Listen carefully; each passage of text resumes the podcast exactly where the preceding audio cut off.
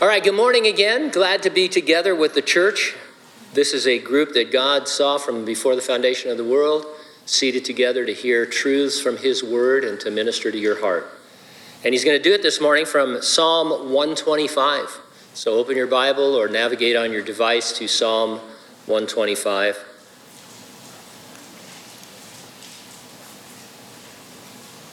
The topic the psalmist describes God supernaturally surrounding his people the way the mountains are naturally around Jerusalem. The title of our message Round, round, God surrounds. He gets around, yeah. God surrounds, round, round, round. Father, thank you for your word. It's, it's rich and beautiful, it's full, Lord, of joy. That's because you are presented on every page. In some way or another, Lord, eh, we can see Jesus. And we would love to see you in a really manifest way today, ministering to saints all over this place, Lord. You're here. We know that. Your spirit is in your saints, and He's in this place as we've met together as the temple of the Holy Spirit. He's our teacher. You're our Lord. Uh, what could go wrong, Lord?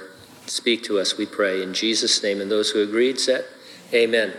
Wakanda is protected by an impressive force field. In 2018's Infinity War, the enemy drop ships crashed into the force field and were immediately repelled and destroyed. Force field is a critical technology in fictional tales. It's an energy barrier. While it can be used for containment or confinement, its usual function is to protect a person, an area, or an object from attack or intrusion. I can only guess how many times Captain Kirk said, raise shields. Isn't that great? They raise their shields. And then it's followed by successive reports on the remaining percentage of shield strength. We're down to 30%, Captain. Transfer shields to the front bulkhead or whatever they say. And then finally, it's, he's informed the shields can't take another hit. Of course, somehow they survive. The invading alien armada from Independence Day had energy shields that were so potent they could shrug off nuclear weapons without a scratch. Spoiler alert for those of you who haven't seen that 97 year old movie. Humanity ultimately won by uploading a computer virus to the mothership that disabled the shields and then nuked the mothership before they could correct the problem. Violet Parr, daughter of Bob and Helen, has the power to generate her own force fields and often does so as one of the Incredibles.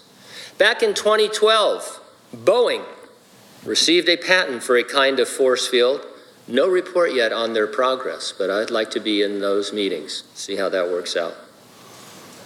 Psalm 125, verse 2 says, As the mountains surround Jerusalem, at 2,510 feet in elevation, Mount Zion is the mountain on which Jerusalem is built. Surrounding it are several other taller peaks, such as the Mount of Olives. The psalmist uses this natural shield of the city from enemies as a metaphor for God's supernatural shield of his chosen ones, saying, As the mountains surround Jerusalem, so the Lord surrounds his people. As far back as the book of Job, which is believed to be the oldest book in the Bible, we see God surrounds his people. Satan prefaced his assault upon Job by complaining to the Lord, Have you not made a hedge around him, around his household, and around all that he has on every side? The Lord is shield, he is hedge, he is a fortress, the hiding place. He is keeper and refuge and rock and shade and shelter and stronghold.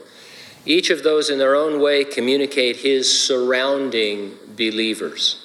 So we want to rejoice in God surrounding us as we work through this psalm. But we also want to talk about those times the shields seem at maybe 50% or down completely, and we feel like we can't take another hit. I'll organize my comments around two points. Number one, God will preserve you in his forever surround. And number two, God will prove himself to you in his forever surround. Let's take a look at God's preservation in verses 1 and 2. Now, just a, a little preliminary. We always need to be cautious when applying things to ourselves that God promised to Israel. We, the church, are not Israel, and Israel was never the church. For one thing, the New Testament reveals several mysteries about the church. As we've learned before, a mystery in the Bible is something that was previously unknown until it was made known in the New Testament. A few of the mysteries revealed about the church are these The church is one body, it's comprised of Jews and Gentiles. The church is an organism. The church is the bride of Jesus Christ. And the rapture of the church is said to be a mystery revealed. And that's all to say, how could Israel be the church if the church was a mystery not revealed until the New Testament? I mean, there are many other doctrinal arguments we would use to prove that the church is a distinct entity and work of God from Israel. Uh, and you, you think, well, Gene, why are we talking about this? What's the big deal? A lot of theologies confuse Israel with the church and the church with Israel. They just see the Bible talking about the people of God in general. You'll read commentaries, usually from a Reform perspective, that mention the church in the Old Testament. The problem with that is the church isn't in the Old Testament. It's a mystery revealed in the New Testament after Israel rejected their Messiah. Uh, and it's important if you ever want to study the Bible correctly because nothing will make any sense to you, especially prophecy. You, you can't understand prophecy at all from a futurist standpoint unless we keep Israel and the church separate. We're going to be careful then, but since God is the same yesterday, today, and forever, we can examine his treatment of Israel and we can expect his treatment of us to be similar based on his nature and character. So God, God's nature and his character doesn't change. And so if we're careful, we can see what he did with and towards Israel and apply it to us. The New Testament may not use the same metaphors to describe God's surrounding, but the spirit of verses 1 and 2 most definitely apply to us as being secure in Jesus. The New Testament may not ever say that Jesus is a hedge, but it's applicable and I'd say it's appropriate language for us to employ. So if you're freak, if you're one of those, and all of us do it, who pray, Lord, put a hedge around us or this church or these people, perfectly biblical to do that uh, because it, it draws out a truth about God that He surrounds us. And so, verse 1, a song of ascents. This is in the flow of songs that the pilgrims would sing as they were coming to Jerusalem to worship on one of the feast days. Those who trust in the Lord are like Mount Zion which cannot be moved but abides forever. The word Zion means something like fortification. It is mentioned in the Bible over 150 times, synonymous with the city of God, with the place God says he loves, and that is Jerusalem. It was David's intent during his reign to build a temple on this property. After I wrote that, I thought, I wondered if he put a sign on that property. You know how churches do, future home of Calvary Chapel? And you think, wow, that's exciting. I get excited whenever I see a future home of a church sign because it means there's, there's you know, life and growth and excitement in that church. Until 10 years go by and that sign is half, you know, one of the legs is gone and it's flapping in the wind and you can only read it because you know what it used to say. So at least if you're going to put a sign out that says future home of your church or anything, just do some upkeep at least have somebody in the church go out there and paint it or something, you know. But otherwise, then it becomes discouraging. Then you think, I wonder what's going on with those people. They were so excited about their church, and now they all they have is a dilapidated sign. And so, but I, I think probably um, David did not put a sign, but maybe we'll find it in an archaeological dig sometime. Future home of God on earth. Solomon, David's son, laid the foundation and built the temple of the Lord. The Bible sometimes calls Mount Zion Mount Moriah. It was the site where Abraham was asked to offer his son Isaac on an altar as a sacrifice. That episode makes no sense until you realize that it was on that same very spot that God the Father offered his son Jesus as the sacrifice for the sins of the world. That's one of those passages of scripture in Genesis there where the non believer says, Hey, I can't follow a God who would do this. Well, they don't understand that though it was a real history, that it actually happened, though Abraham was willing to sacrifice his son, it is a picture for us, a very strong picture of what God would have to do and what he did in order to save us, and that is go through with the sacrifice of his own son. And so it's actually a very profound, very precious, very lovely kind of an illustration because it drives home just how uh, terrible sin is and what the cost is to forgive you from it. Jerusalem, by the way, has no strategic military value. You know how there's always, uh, you know, people are saying, well, they, they had to take this place because it was a crossroads and all the other armies came through, or the, this would be a refueling station. So there's all these, you know, crazy places that are critical to military strategy, strategy but uh, not Jerusalem. An advancing army would have to go out of its way to go there. Everything that has happened there really is spiritual more than uh, you know military. The armies that came against them did so because they hated the Jews, not because they needed Israel as a base of operations. And you see that with Babylon because they destroyed Israel. They didn't need it as a base. They just said, hey, if you're not going to be a vassal state to us, we're just going to destroy you. Uh, and they did. As the mountains surround Jerusalem, so the Lord surrounds his people from this time forth and forever. Technically, biblically, Mount Zion and the other peaks will not abide forever. The Apostle Peter tells us that in the future, the heavens will pass away with a great noise, and the elements will melt with fervent heat. Both the earth and the works that are in it will be burned up. All these things will be dissolved. To quote Taserface, it's metaphorical. Standing in Jerusalem on Mount Zion, the history and the prophecies involving the nation of Israel shouted to his gathered people of his surrounding them with his wonderful, miraculous things that had transpired there and that will again in the future. They didn't look at those mountains and say, well, this isn't technically accurate because we know that the world is going to come to an end. They thought uh, of, of, of it what it was a metaphor. That as these mountains have protected us from many enemies over the years, so God is around us. Now, Jesus promised us forever preservation when he said in John chapter 10, verse 28, I give them eternal life, they shall never perish, neither shall anyone snatch them out of my hand. I want to listen to that one phrase at a time. We're not going to take a lot of time here, but I want to show you that uh, as God preserved Israel and promised to, he preserves us as well. And so Jesus started off by saying, I give them eternal life. God's salvation is entirely a gift. cannot ever be earned or deserved. It cannot be achieved anyway. It must be received by faith. And so if you're saved, it's because God the Holy Spirit worked on your heart to free your will so that you could hear and understand the gospel and come to a decision to receive Jesus Christ as your Savior. And that is all the gift of God, a gift of grace, not of works, lest anyone should boast. And then he says the gift is eternal life. That doesn't simply mean we're going to live forever. Everyone is going to live forever, but their quality of life isn't eternal life with the Father and the Son and the Holy Spirit. Non-believer, uh, non-believers will live forever in conscious torment in what the Bible calls the lake of fire, in what we uh, randomly call hell, created for the devil and his angels and it's a terrible place. Uh, as far as I can tell, it doesn't have a hierarchy the way Dante says. It's not that the devil is ruling hell, tormenting people. The devil is tormented in hell, and so are those who are in hell along with him. And so the gift of eternal life. And it says, they shall never perish. So if you've received the gift of eternal life, you will never perish. And that means once you've received it, you cannot be lost to perish eternally like non believers. Uh, in the Bible, you're either going to perish or you're not. And here he says, If you receive this gift, you shall never perish. Neither shall anyone snatch them out of my hand. No one, either natural or supernatural, can alter your position in the Lord's hand. And it isn't so much just the strength of his hand, although that's certainly true. Uh, I remember when you're a kid and you're trying to get something out of an adult's hand, you think they got candy or something, and you, they can't, you know, so they finally bite your knuckles.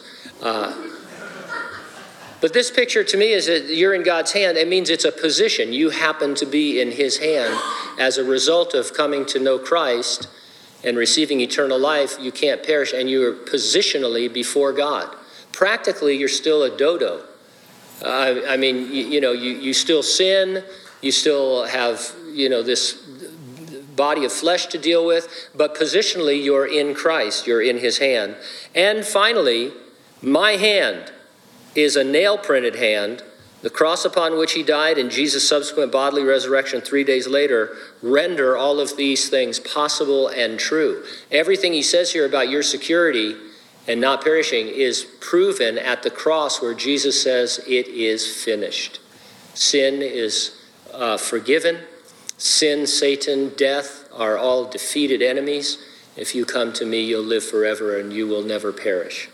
Jesus followed that up as if that wasn't enough, but in the very next verse, he says, My Father, who has given them to me, is greater than all. No one's able to snatch them out of my Father's hand. And so somehow in a transfer from the Father to the Son, there's no uh, chance that they're going to fall into the chasm, you know.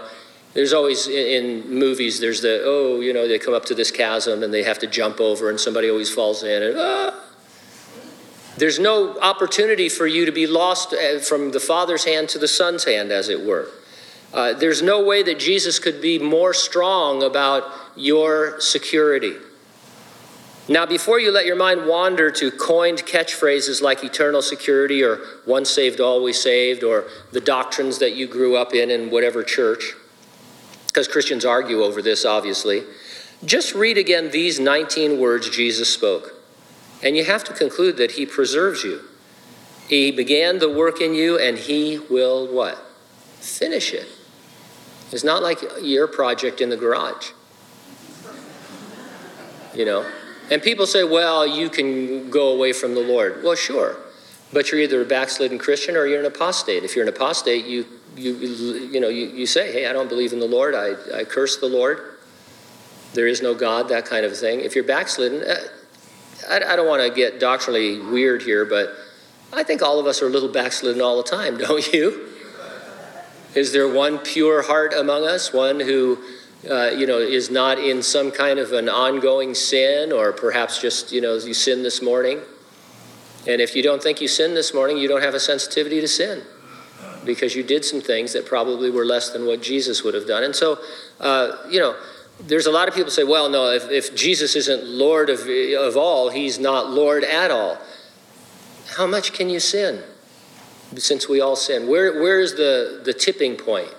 where I've committed one, two, I, I swore 300 times instead of 299 times, and so that's it, I'm lost eternally.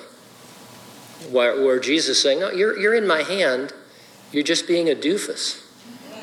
It would be so much easier if you just walked with me. And if you allowed me to have my power in your life to solve these problems. And so think about that. So God preserves us in his forever surround. And he proves himself to you in his forever surround. That's the rest of the psalm. The force field protecting Wakanda repelled the immense herd of outriders, but the continuous pressure by the aliens allowed a few to pierce through.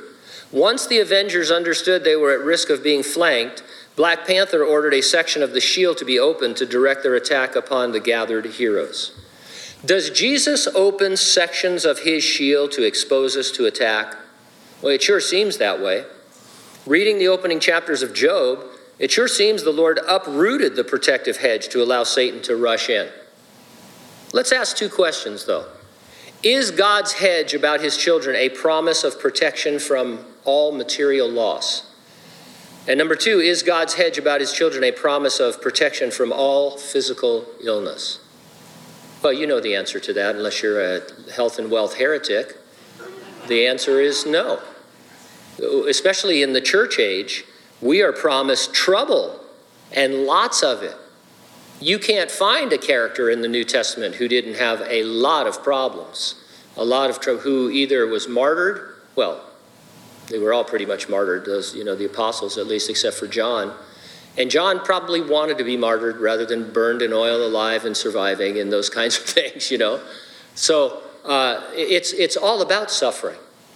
And so uh, it isn't that, G- it can't be that Jesus removes his uh, shield. It can't be that it has to do with our physical suffering.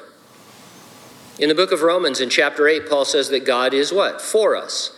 Nothing can separate us from his love. And then he rattles off an incredible list of trouble that comes against us. Likewise, in the book of Hebrews, chapter 11, we read of awful things that befell believers and still do.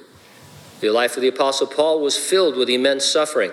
Here at Calvary, we talk about trouble all the time. For one, trouble is a major topic in the Bible. We talk about it because it comes up a lot in verse by verse teaching. It's possible to teach the Bible without teaching through the Bible.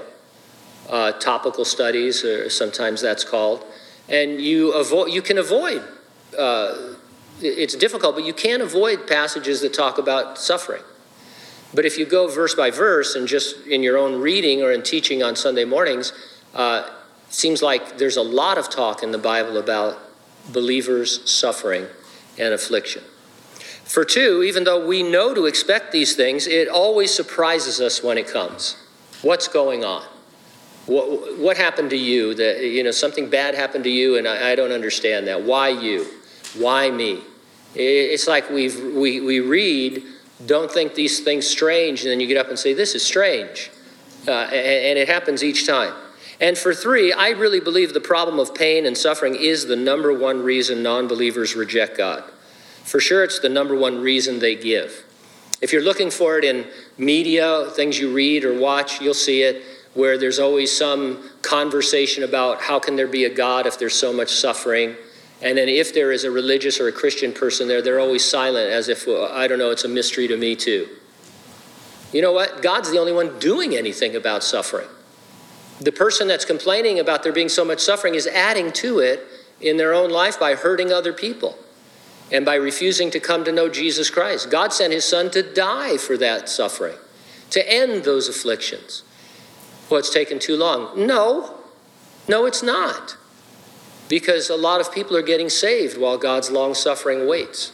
And so, you know what? We have the answer. And the answer is uh, that God's long suffering waits. So here's the thing when we are assaulted, when we're troubled, it isn't because Jesus opened Northwest Section 17 of the force field. His promised spiritual shielding always remains in place. We need to stop thinking that Jesus quits surrounding us and understand that his shielding is spiritual. And so the Lord told Satan, Take away all of his material goods, take away his health, but don't kill him and you'll see that my shielding will hold. I will prove myself to Job. And in the end, he'll come through it. The book of Job isn't about a guy who had a lot of patience and endured, and God said, Way to go. There's nothing I can do but, but restore everything to you. That really fooled me. No, it's a story of God's love.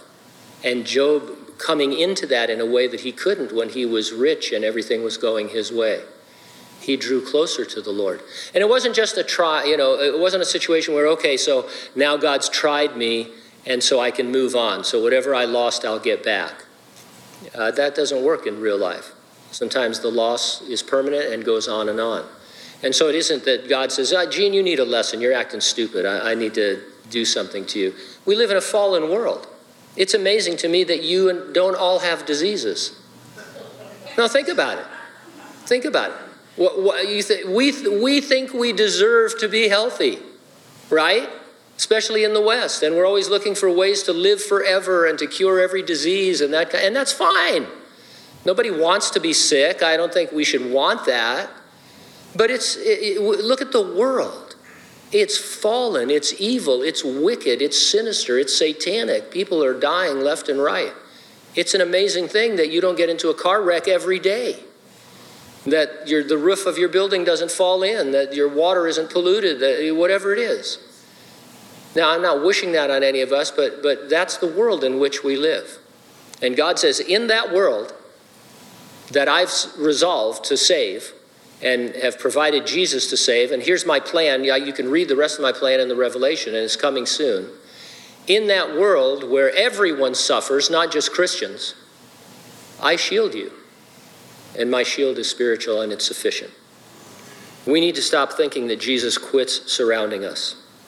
So, verse 3 For the scepter of wickedness shall not rest on the land allotted to the righteous, lest the righteous reach out their hand to iniquity. When they are under the scepter means that they are under the authority of wicked oppressors. When they were, God preserved them. And isn't that the history of the nation of Israel? Egypt, Assyria, Babylon, Persia, Greece, Rome, one right after another.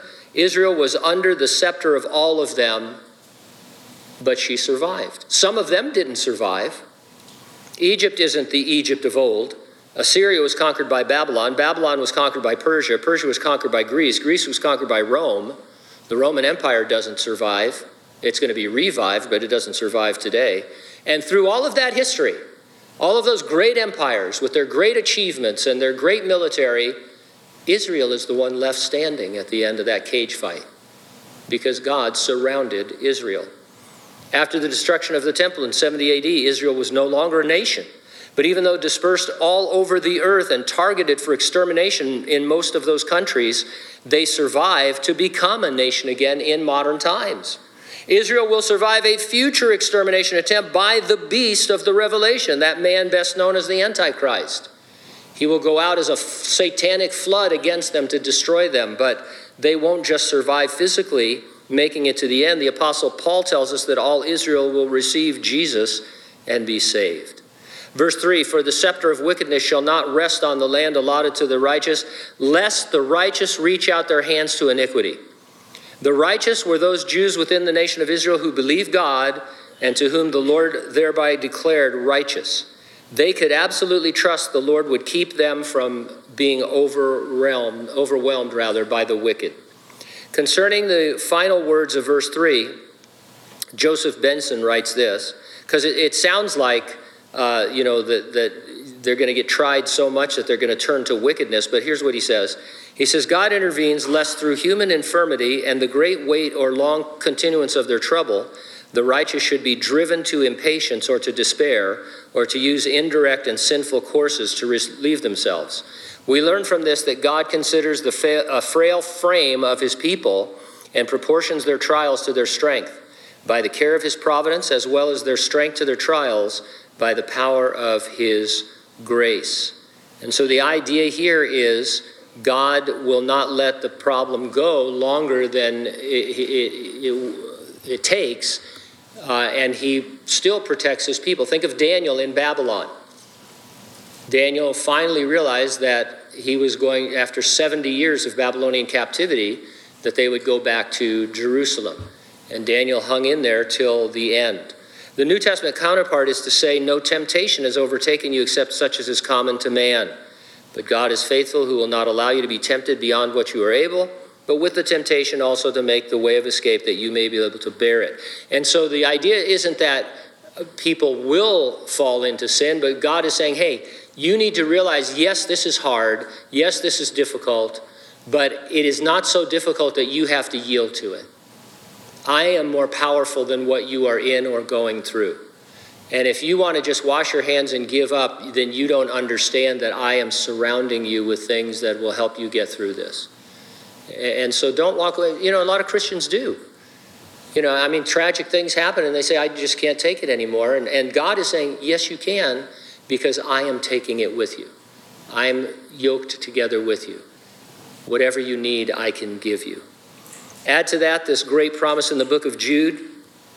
Jesus is able to keep you from stumbling and to present you faultless before the presence of his glory with exceeding joy. In other words, you're not going to be tried so much that he actually stumbles you, you'll be tried maybe right up to that point, and then you'll see, like Job did, that God proves himself to you, and you go on in your walk with him with exceeding joy. Verse 4 Do good, O Lord, to those who are good, and to those who are upright in their hearts. As for such as turn aside to the crooked ways, the Lord shall lead them away with the workers of iniquity. Peace be upon Israel. Again, keeping the nation of Israel in mind, not all Jews were saved. You weren't saved by being born in uh, a Jew or by obeying the law or by offering sacrifices or by a pilgrimage to Jerusalem. As I mentioned a moment ago, you were saved when you believed God. He credited it to you as righteousness. So the good in verse 4 are good by virtue of, de- of God declaring them good. They believed God and He said, You're righteous. You can stand before me. Their uprightness in heart was not the basis of salvation, but rather the result of it. And so it wasn't that, hey, God, I am so good, you have to save me. Uh, that's what the Pharisees finally said. And so Jews, they weren't saved by birth. Uh, I mean, some of you, especially if you're Italian, well, you're born Italian into the Roman Catholic faith. Where's Rome and Catholic faith uh, located? in Rome, where do the Italians hang out. And so, and then you go through all the, the, the sacraments and you think, man, I'm, I'm in, I'm saved, I, and I do whatever I want, but I'm in.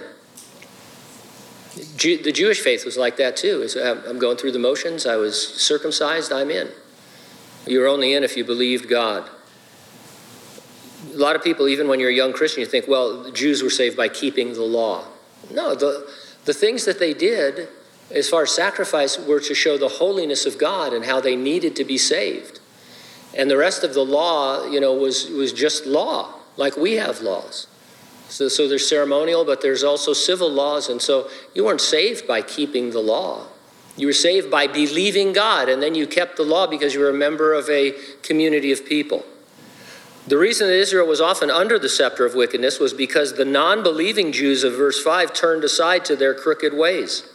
God therefore led them away by giving the nation over to the wicked nations whose morality and practices they were emulating and whose gods they were worshiping. Just before Nebuchadnezzar uh, took uh, Jerusalem, Jeremiah was begging them to surrender. They were worshiping all kinds of foreign gods in addition to the living God and doing all kinds of terrible things. And that's why they were taken away. The righteous suffer greatly under the scepter. They were thrown into fiery furnaces, they were thrown into lions' dens, they were thrown into cisterns and left to drown. How is that a hedge? How does that preserve? Remember, the hedge is not protection from or against material physical affliction. I did a quick Strong's Concordance search of the words surround, surrounds, and surrounded. Here are the results in the New King James Version, at least. Psalm 5:12, "For you, Lord, will bless the righteous with favor; you will surround him as with a shield." Uh, Psalm 32, verse 7 You are my hiding place. You shall preserve me from trouble. You shall surround me with songs of deliverance. Psalm 32:10 Many sorrows shall be to the wicked, but he who trusts in the Lord, mercy shall surround him. Psalm 142 verse 7 Bring my soul out of prison, that I may praise your name. The righteous shall surround me, for you shall deal bountifully with me. And then Psalm 89 verse 8 O Lord God of hosts, who is mighty like you, your faithfulness surrounds you. And so God's surround promises you all the spiritual enablement you need in the midst of trouble. Do you need to know God's favor? You think, well, that seems like a minor thing. Nah. Because a lot of believers, maybe all of us, but a lot, something happens to you that's in the category of bad, and you think God's, I'm not in God's favor. God is singling me out. I did something wrong. I, I know I should have read that extra chapter this morning in my devotions. But because I've let God down, He no longer favors me. And we chuckle a little bit. I'm trying to make it sound a little bit funny, but it's real. A lot of Christians, I think all of us to some extent believe that. You know, God, are you not pleased with me? And the Lord here says, hey, one of the things that surrounds you all the time, that can never be breached, there's no hole through it, there's no edge to it, it just, you know, Satan can't do anything about it. One of those things is my favor. I favor you. If you're saved, I favor you. I'm going to present you to my Father faultless one day. And so, wow, you think, okay. And so, do you need a song of deliverance? Maybe you need mercy. Maybe you need the fellowship of other believers. If so, you can count on the Lord's faithfulness to provide them. It says faithfulness surrounds him, and because it does, he is able to extend that to you. As an incredible, Violet could extend her force field to preserve others. And that's a somewhat common sci fi thing for those with a force field to extend it. And so God extends his uh, you know, faithfulness, proves that he's going to extend his help to you. And I don't think the list exhausts the spiritual resources Jesus has to extend to you. Grace would certainly be another shield, as would love. We sing a chorus here, Your holiness surrounds me. So there's all kinds of things that you read about the character and nature of God, and say, oh, God is surrounding me with that spiritual resource. I am safe within that. That is always available to me. Today I need favor. Tomorrow I need grace, maybe mercy, whatever it might be. God's loving kindness. Uh, all of those things are permanent shields. No matter what is happening around you physically, emotionally, materially, in that realm, all of these things apply. And so I say, on the basis of God's love for you, that anything pure and spiritual you need to surround you would be extended. There's more. In those times when your only shielding is spiritual, and God proves to you his love or his grace or his mercy, you really can't experience them until you need them. We can identify grace, we can uh, define grace, God's unmerited favor but you have to experience it at some point. We're, we're hesitant to talk about experience or feelings. It get, and, and it's okay. We need to be skeptical. We don't want to get into being touchy feely and going by our feelings. Faith, not feelings, sure. But you know who has feelings in the Bible? Everybody. You know who has really great feelings? Jesus and God, uh, the Father, and God the Holy Spirit. We can grieve the Holy Spirit, as we're told. That's a feeling. And so within biblical, uh, you know, mandates or, or parameters, we need to understand that we are meant to feel certain things and to experience certain things. And you have to experience grace. You can't just read about it. You have to experience mercy and favor and all of these things. And so God doesn't create the evil, He doesn't bring the evil, but because we live in this evil world, He uses it for your good and His glory to show you how favored you are. While watching the drop ships explode, Bucky looked up and said, I love this place. When you are shielded but in some trouble, you are enabled to say, I'm loved in this place. And that's something profound. It separates us from the non believer. The non believer has all the same problems you do, but no solution. They are not loved in that place. They are condemned already with the world. They are loved by Jesus uh, overall, and He is drawing them to Him. We're to suffer differently than the world, much differently, with joy and an attitude of evangelism. Nothing shall be able to separate us from the love of God which is in Christ Jesus our Lord, because He extends it to us. It, in a sense, belongs to us if we will just walk in it.